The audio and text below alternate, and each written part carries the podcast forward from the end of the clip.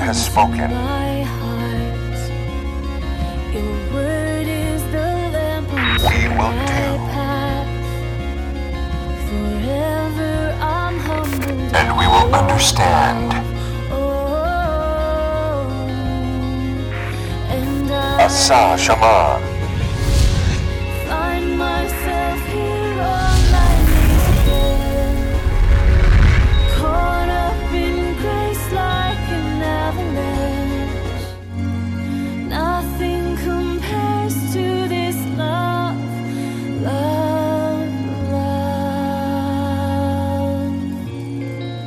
Father, I thank you that I get to be a part of a church where thousands upon thousands truly are faithful to you. And it's making such a difference in the lives of people like Justin, who now has a future and a hope.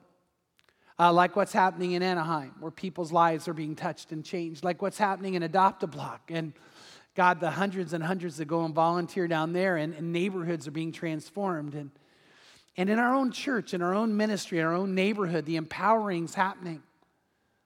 And God, we know that one person can make a difference. We know that a group of people, a family of people, can make even a bigger one. So may we be that family more than ever. In Jesus' name, amen. All right, I'm going to ask the question How many of you read chapter 8? Let's see your hands. All those who read chapter 8. Okay, that's good, but not what we need. It's important you read ahead because we want to go deep, deep, deep into God's Word. Uh, if you don't have a copy of the story, you can get one today. If you can't afford it, we'll give you one. And there's still a chance to catch up. If you read a little every day, you'll catch up with us. It's really important because in the coming weeks, we get into more a complex area. Now, why is it complex? Because to understand what's happening, you would go to Isaiah, you would go to Chronicles, you'd go to Kings, you'd go, and so a lot of people don't know how to put those together.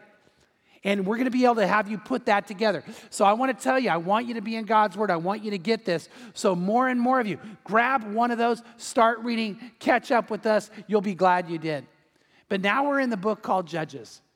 And a lot of people don't know what judges are because we think about our judges. You know, the guy in the black robe that sits in a courthouse, and maybe you've even heard about a guy who was arrested and he was brought before a judge. And the judge looked at him and said, In all my years of being a judge, I have never heard of a crime like this. I cannot believe you did it. I have never heard of a man who actually killed and ate a California condor. They're protected. How, how, could you do such a thing? And the guy said, Your Honor, I'm just going to plead guilty. But I mean, I was looking at it and I had a chance to get it. And I thought, What's it taste like? And so I gave in. I shouldn't have. And I deserve, I'm guilty, guilty. And the judge looked at him and said, Man, I, I still can't believe you did this. But I mean, I don't even know how to handle this. So, what I'm going to do, if you promise never to eat a condor again, I'm going to put you on probation for nine months. And the guy said, Your Honor, you're gracious. Thank you. And he's getting ready to leave. The judge said, Wait a minute. I got to ask, what's a condor taste like? And the guy said, A lot like an American bald eagle.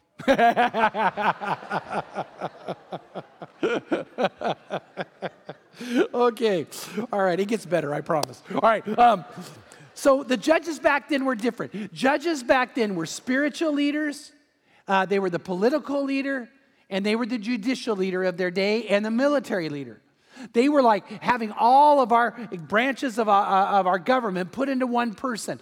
And that one person led spiritually, politically, military, and, and in judicial ways. And so they came along when the nation of Israel had gotten in trouble. And here's the, the main message of Judges. You ready? One person can turn the tide, one person can make a difference. We're looking at a 330 year period, and, and, and people at times came forward and they turned the tide and they rescued a nation. And that's what I don't want you to miss. That's a big part of the story that God can use you and I to make a difference. If we're on a timeline, remember we're over here in Joshua, and Joshua has led the people into the promised land, and he has conquered 31 cities and 31 kings. And then a statement is made about Joshua I hope you didn't miss. All the days of the life of Joshua, the people followed God. And even when Joshua died, those leaders he left behind, the people still followed God. Why? Because Joshua had a faithful heart. He was willing to take a risk and trust God and do it God's way and not his own. And, and he had stirring words. He called people to action. And because of that, they followed God. For all those years, with all the leaders, it was passed down. But then when we come to the book of Judges, something happens. The people, instead of following the word of God, start following the world. The culture around them seeps in and they're caught up in it. They leave being faithful to God, and so their light is turned to darkness. And whenever that happened, they would go through bondage, they would go through a heartache, they would go through pain, and then God would raise up a judge to bring them back. Here's the other big idea I don't want you to miss. When our morality is dictated by the world and not by the word, then we're always going to be a mess.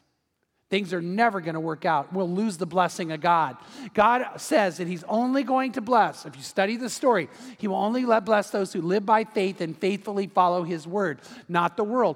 And we need to be a people whose morality and lifestyle is dictated by the word of God, not the world around us. And far too often, that's not the case. Far too often, we see people veering off course. And so here's where I want to begin. When my morality is dictated by the world, I lose the blessing of God. If you have your notes and want to jot that down, it's worth remembering. When my morality is dictated by the world, I lose the blessing of God. Now, we see two reasons that the people lose the blessing of God. And, and by the way, we battle these today. Number one, they lost the blessing of God because they were guided by the God of I think and I feel and not the word. You might think, okay, what are you talking about? See, the Word of God would say this, and they would say, But I think. And they would overrule the God with what, what they think. Or I feel, and they would overrule the Word of God with what they feel. Where do we get that? Judges 21 25 says, In those days there was no king in Israel. Everyone did what was right in his own eyes. See, not doing what God says, not doing it according to God's ways, they would only do what was right in their own eyes. That's not only told us in Judges 21 25, but also in Judges 17, verse 6. And by the way, what that saying back then is true today. I talk to people all the time who will get into a spiritual discussion, and I'll say, But the Bible says this, and they'll say, I know the Bible says this, but I think. You, you see a problem there? They'll even acknowledge the Bible states this clearly, but I think. And therefore, because I think it, that's more powerful than the Bible, and that's the direction of my life. In Isaiah, Isaiah warns this eh, that God says, My thoughts are not your thoughts, nor my ways your ways. As the heavens are higher than the earth, so are my thoughts higher than your thoughts, and my ways higher than your ways. God's warning us that you and I can't think on his level, and he's always right. By the way, all of you, would everybody admit this? Has, has everybody here at one time believed something to be true and found out you were wrong? Has everybody had that happen? And so what you thought was wrong, see, we're fallible. But the Word of God's infallible. God is never, ever wrong. So if we're wise, we're not going to live our life according to I think and I feel. We're going to live it according to the Word of God. We're going to follow His word and His ways. That's what God wants us to do. In Proverbs chapter 3, the calling comes for you and I. Trust in the Lord with all your heart, lean not on your own understanding, in all your ways acknowledge Him, and then He will direct your path. The blessing of God comes when we follow Him, but the curse of God comes when we do not. We lose the blessing. We don't have what God wants for us. Isaiah again was warning not only the people of his day, but us when he said, we, when we follow our ways, the I think, and we follow the I feel, we mix things up. We call what's good evil and what's evil good. Listen to what he says here in Isaiah 5 20 and 21. Woe, woe to those who call evil good and good evil, who substitute darkness for light and light for darkness, who substitute bitter for sweet and sweet for bitter. Woe to those who are wise in their own eyes and clever in their own sight. In other words, you and I will live a horrible life. But please don't miss this is the world we live in. That God's word is beautiful and it calls all of us not just to the good, but the very good. That's what we saw. God wants to have a life for you that isn't just good, but very good. He loves you that much. And so when He says, I don't want you doing certain things or acting in certain ways or partaking in these activities or these thoughts or attitudes, you know what? It's because God loves you. He loves you and He loves me. And, and sometimes we act like, but I don't get it, God. And the world around us says. And we are living in a society that calls good evil and evil good. Now, I'm going to go ahead and just state a couple of those issues. And I don't do it to be offensive, but I just want, and if this bothers you, what I'd love for you to do is we have pastors up here afterwards that would love to dialogue with you about this. But I'm going to ask you to, ch- I'm going to challenge some thinking here, so get ready. See, the Bible says it is good that no one have any kind of sexual activity until they're married. Called abstinence. That's good. The Bible calls abstinence good. Does our society call abstinence good? No.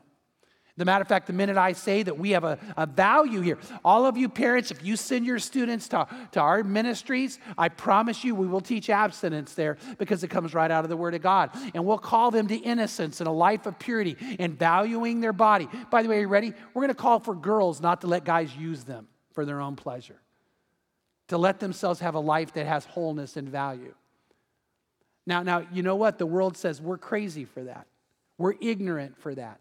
And they act like, oh, well, you just don't know. You know why? Because they don't know what's good and what's evil. They keep mixing it up. Now we'll go to the next one. Get ready. Um,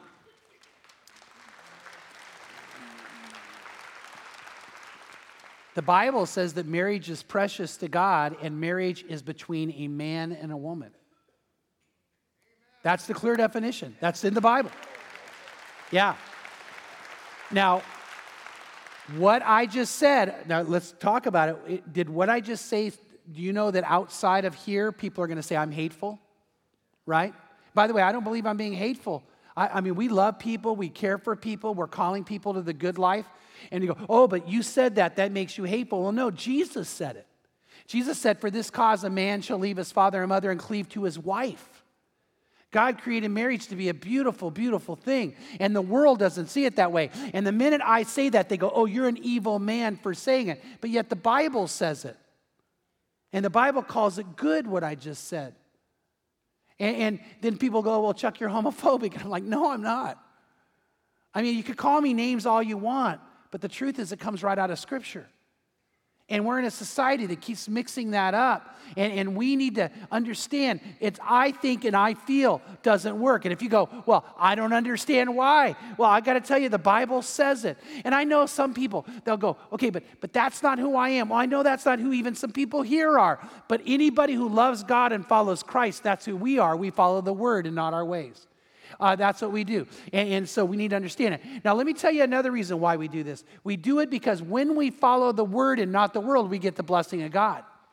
That's what God wants to do. Psalm 23, listen to what it says The Lord is my shepherd, I shall not want. He makes me lie down by green pastures. He leads me beside quiet waters. He restores my soul. He guides me. Catch this. He guides me in the paths of righteousness for his name's sake. When the Lord is my shepherd, that means he leads and I follow. He guides and I listen. And when he does that, he leads me into a beautiful, incredible, wonderful life. That's what it says there. It says that we go behind, beside the waters that nourish us. He restores our soul to the depths of who we are. That's what God does. And so, why do we want to go according to his ways and his word? Because that's what the shepherd who loves you and cares about you wants for you. And then you get to verse six surely, surely goodness and mercy or loving kindness will follow me all the days of my life, and I will dwell in the house of the Lord forever. Surely God's loving kindness and goodness will follow me all the days of my life. I love that idea. Why? God wants the very good for you.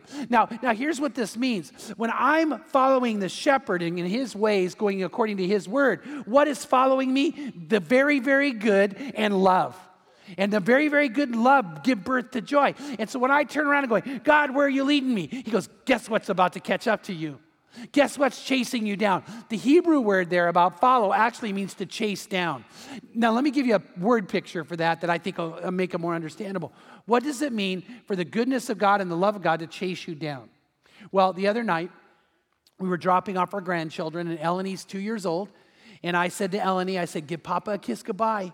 And she looked at me and said, Catch me, Papa, catch me. And she took off running. And so I'm running after her and she's screaming with joy, ah! And I ran and I swept her up in my arms and I'm hugging her and kissing her and she's laughing. And when I to her, catch me, and I chased her down again. And I'm chasing her down to hug and kiss and tickle her and create joy in her life.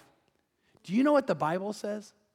The Abba Father is chasing you down to hug and kiss you.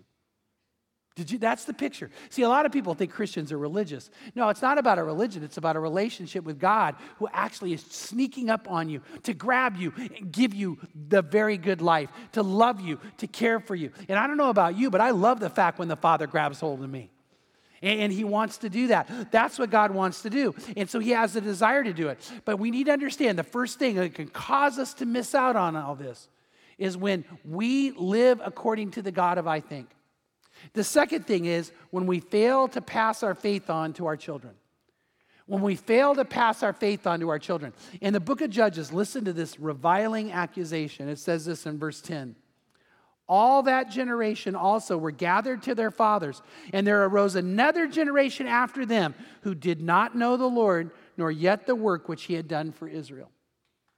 There was a whole generation that did not know the work of God. No one had taught them. No one had shared with them. No one had done what they should. Now, by the way, again, he's talking about our day and time too. In the Corona Norco School District, there are right around 40,000 students, and 85% of them do not attend church anywhere. Now, think about that number. 85% and maybe more of the students in our school district that's local to us do not attend any born again Bible teaching church. It's a generation lost, a generation not being told. We actually had two different teachers tell us that they had mentioned the fact to their students, oh, by the way, this weekend I was in church. And the response from students in the class is, what is church?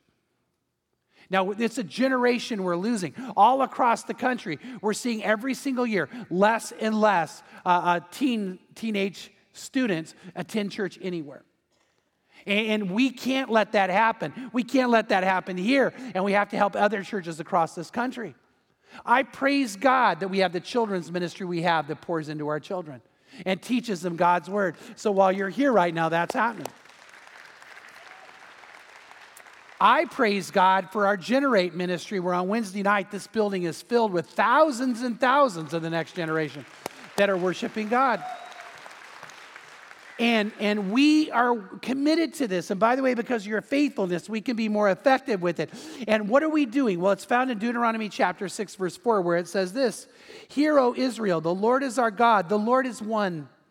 You shall love the Lord your God with all your heart and with all your soul and all your might. That's the great commandment that we would love God with all our, our heart and all our soul and all our might. But notice what it follows with These words which I am commanding you today shall be on your heart, and you shall teach them. Who?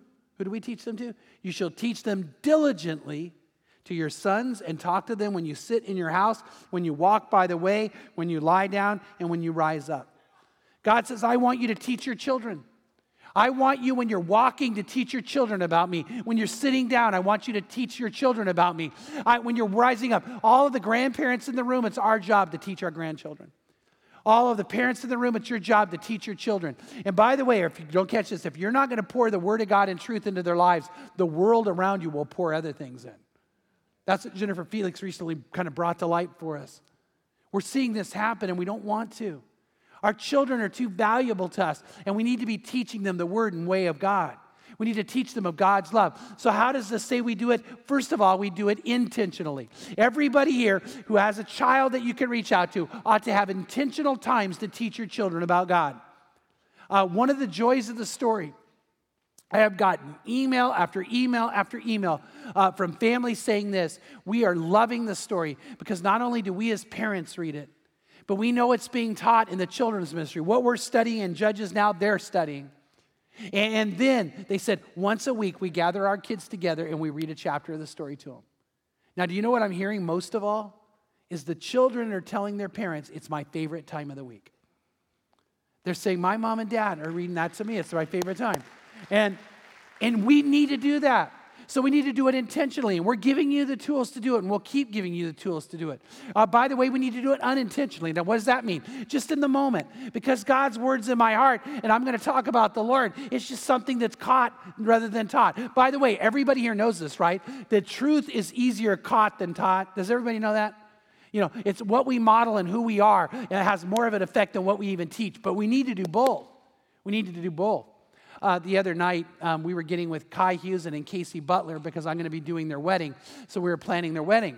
And, and so they had not arrived yet. They were going to come over, and Tim and Jill and Liam and Eleni were there. And for those of you don't know that Liam is my three year old grandson. And so what happened is we're playing and talking and laughing, and it's time for them to go so we can be with Kai and Casey.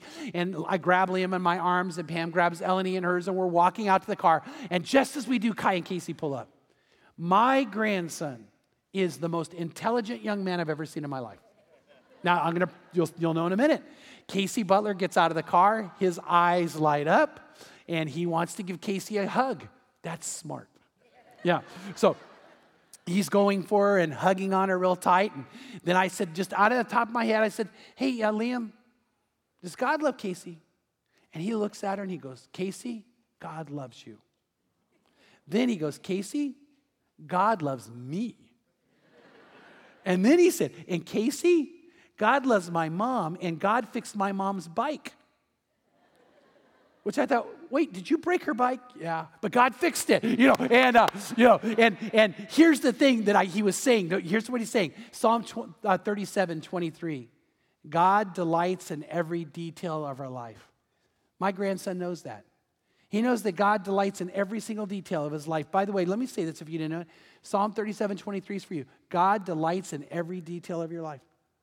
And we've got to teach that. We've got to pass that down. We need to do it. And, and, and, so, what happened is here is this generation that is living by the I think and I feel. Here's a generation no one is taught about God. And so, what does God do? He raises up a judge to bring them back. One person that can make a difference. We see six times the cycle of sin and salvation occur in Judges. If any of you want to do an in depth study, write down these four things because these four, this cycle happens six times, this four part cycle, that they would sin. And then because they sin, they go into suffering. And because they're in suffering, they would finally submit to God. And then because they submit to God, they would find the salvation of God. Why? God in the end wants to bring us to salvation. But when we sin, we suffer. And when we finally are suffered enough and we call out to God, God comes and we submit to Him. And then we find His salvation. And judges were supposed to do that. We see in Judges chapter 2, 11 to 19, that these words Then the sons of Israel did evil in the sight of the Lord and served the Baals, they served idols.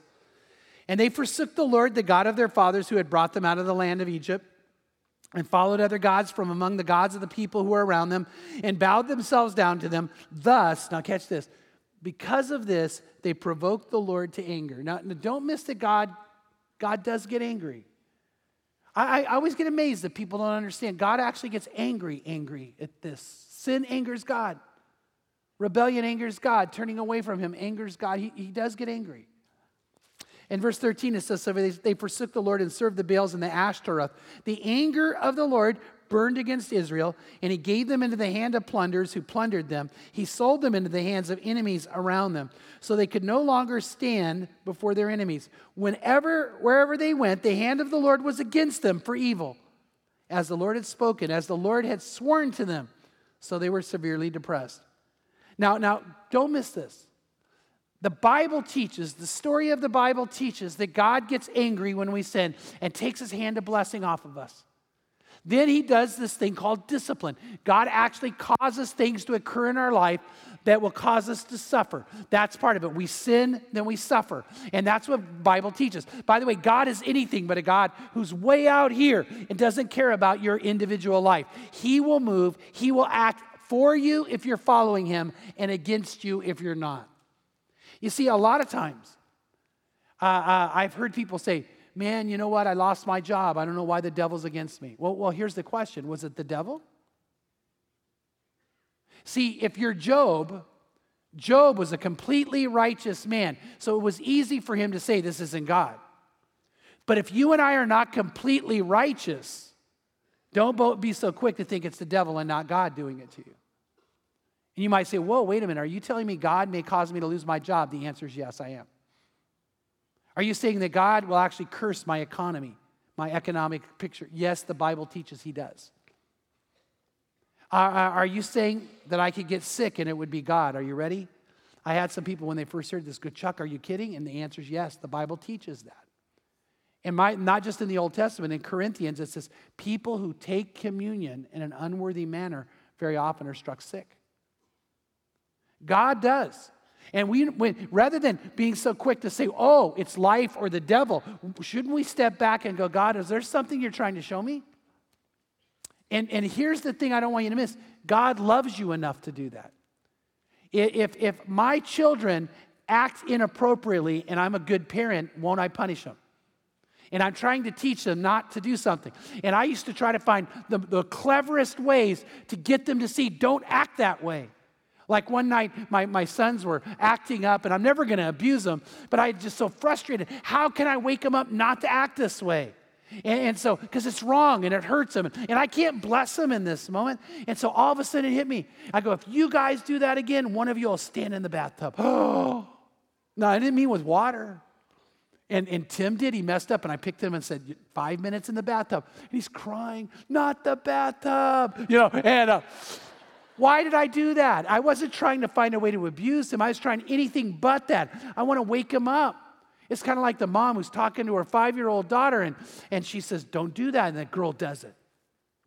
She said, I told you, don't do that again. The girl does it again. And the mom says, If you do that one more time, you'll have to live with the consequences. And she got wide eyed and turned and said, No, mom, no, I want to live with you and daddy. I don't want to live with the consequences. God is trying to say, I don't want you to live with the consequences. But if you do it, you will.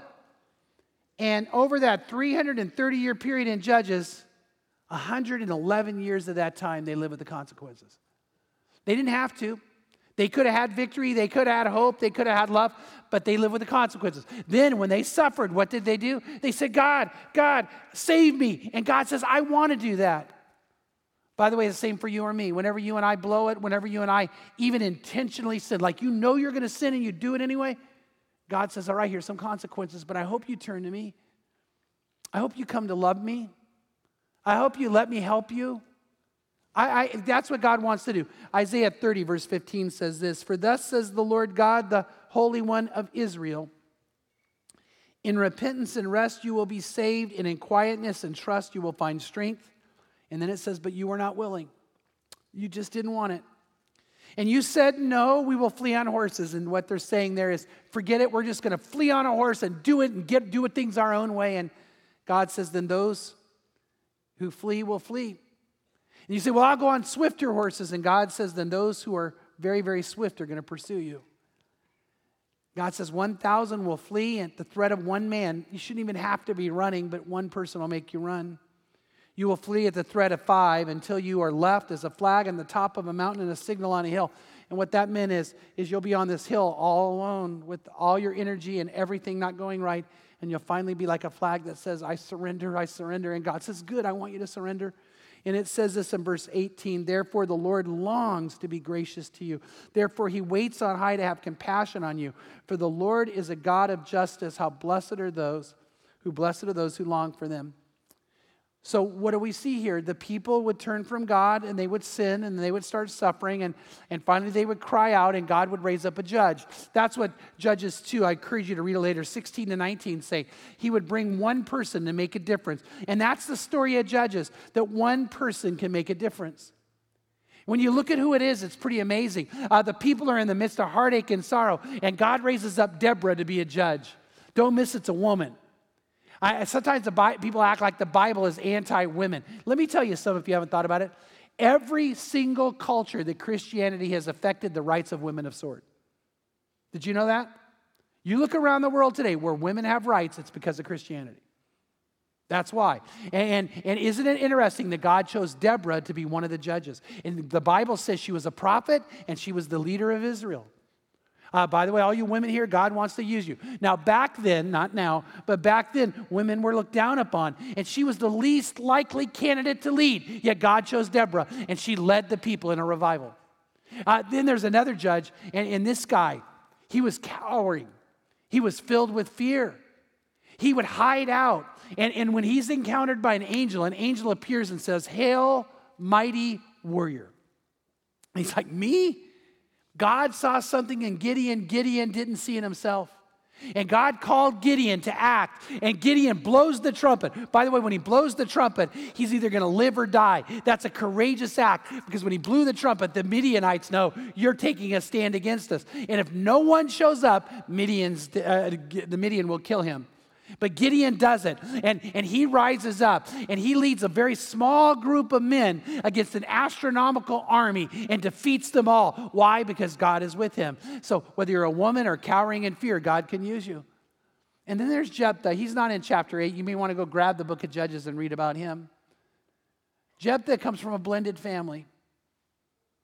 And I've seen some beautiful blended families, but I've also seen how conflict can rise in a a magnified realm and rate in a big, blended family. Some of you have too. Well, his was one of conflict, his was dysfunctional, his was hate filled. They drive him out, ostracized him, so he had no family and no home. He goes into a very real gang lifestyle. And in that lifestyle, God reaches out to him and calls him to him, and he becomes a man of the word and a man of the way of God, and he leads the people out. He seemed like the least likely person, homeless and without a family, and God used him. Then there's Samson. I'm always intrigued by Samson. Samson, if you haven't caught it, was a mess. Did you guys catch that when you read it? The first words of Samson are this I saw a woman. And it went downhill from there. right? He was blinded to his first wife and blinded by the last woman he was with. He was blinded by the first woman, or blind to the first woman and blinded by the last. And, and to the point that he suffered, to the point that it wrecked him. And you know what? He was anything but the pure man that we would want him to be. And you can't read Samson without going, wait a minute. This guy made horrible choices and, and did wrong things and then you go, but how could God use him? Are you ready? Because God's a redeeming God. And when in the end, he never gave up on Samson, and in the end, Samson turned back to him. So in the book of Judges, we see the least likely people being used by God the most, just like God does today. And God is saying, it doesn't matter who you are or what you've done, I can take you and I can love you and I want to chase you down with goodness. I want to embrace you in my arms and then I want to set you, set you free to be the person who empowers change because you can make a difference. This church can make a difference if we all come together like we never have before. If we all live for God, one of us can make a difference. Us together, God's going to do great things. And God wants that for you. But here's the question Are you wholly and completely following God? If that's not you today, I'm going to ask you to do it. Maybe you've never committed your life to Christ. I'm going to ask today that if you're ready to do that, and, and, and, maybe you're not even ready, maybe you came here not knowing that was going to happen. I'm going to ask you today to actually say yes to God. And here's, if you're brand new, brand new, here's what you need to do you need to pray a prayer. You need to say to God, you know what, Lord, I really do want to give my life to you. I know, Jesus, you died on the cross for me and you make all the difference. And so, right now, I'm going to say, if you've never done that, do you realize you would walk out of here, if you would pray that prayer, you'll walk out of here knowing God, being transformed, completely forgiven, and completely His. And how does it begin? Just by telling Him, I want it. And in a moment, I'll lead a prayer where you can say that to Him. Uh, uh, some of you today need to recommit your lives to Christ. You need to open up your heart to Him. You need to say to the Lord, I want to give myself to you completely again. I used to know you. I used to live for you. Or I tried, but it didn't work out. So, what should you do? You should recommit your life to the Lord and pray that prayer with me. Some of you today, you need healing. You came in hurting and you came in in pain and God wants to bring you to Him. And I got to tell you, something happens when you finally say, God, help me. Jesus didn't die just for your sins, He died for your hurts and pains, the sins committed against you. So today, you should open up to Him. And there's some of you who need to repent from I think and I feel and say, you know what, I'm going to be yours completely. So today, as we go into this time of prayer, I'm going to ask God to stir and move. I'm going to also ask that no one slip out during this time we want those of you who are getting ready to think about making this decision to not have any distraction. So I'm going to ask if you're right with God, would you pray for those right now who need Jesus? Let's go ahead and ask God to move in this time. Father, I know that you love every single person who's here. And I know, God, that there are some who are here today that need you. That you love and you are longing on high to give compassion to them and to wrap them in your arms. That you're longing, Lord, to show them life and love and joy. That God, you long to forgive and cleanse them completely so they're brand new. And I ask right now that you would begin to stir and touch them. And I pray, oh Lord God, that their hearts right now can sense this is the moment. And soon out of their hearts will flow the rivers of living water as the Holy Spirit touches and moves. And it's something beyond comprehension, but it's about to happen. So I pray and I ask right now, God, that every person here who you're calling out to would know it's them. They would know that you know them by name, you know their thoughts person who's sitting here right now that just the thoughts are, I'm scared. God, you know their thoughts. The person who's sitting here right now, Lord, and they're hurting and they've been, they've been angry at you and blaming you and they're not even sure why they're here. Lord, you know their thoughts and you love them and are going to take them beyond this.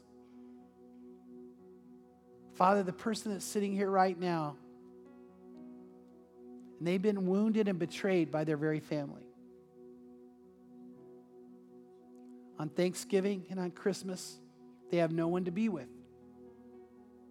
And they don't know why them. God, right now, you're about to touch and love on them like they can't imagine. Because you love them. So, Lord, anybody here who needs to give their life to you, I pray they would. Anyone here who needs to recommit, I pray they would. The person who needs healing right now, God, I pray they'd get it. We ask this in your name, Jesus. We're going to keep praying, and I'm going to lead that prayer right now. Where if you're ready to say yes to God or recommit or find God's healing touch, I'm going to ask you to pray it with me. But here's what I'm going to ask you to do I'll pray it, and I'll ask you just to whisper this. So if you want His love, He wants you. Let's just do this together. Right now, right now, if you're ready to say yes to Him, whisper these words Say, Lord Jesus, I know you love me.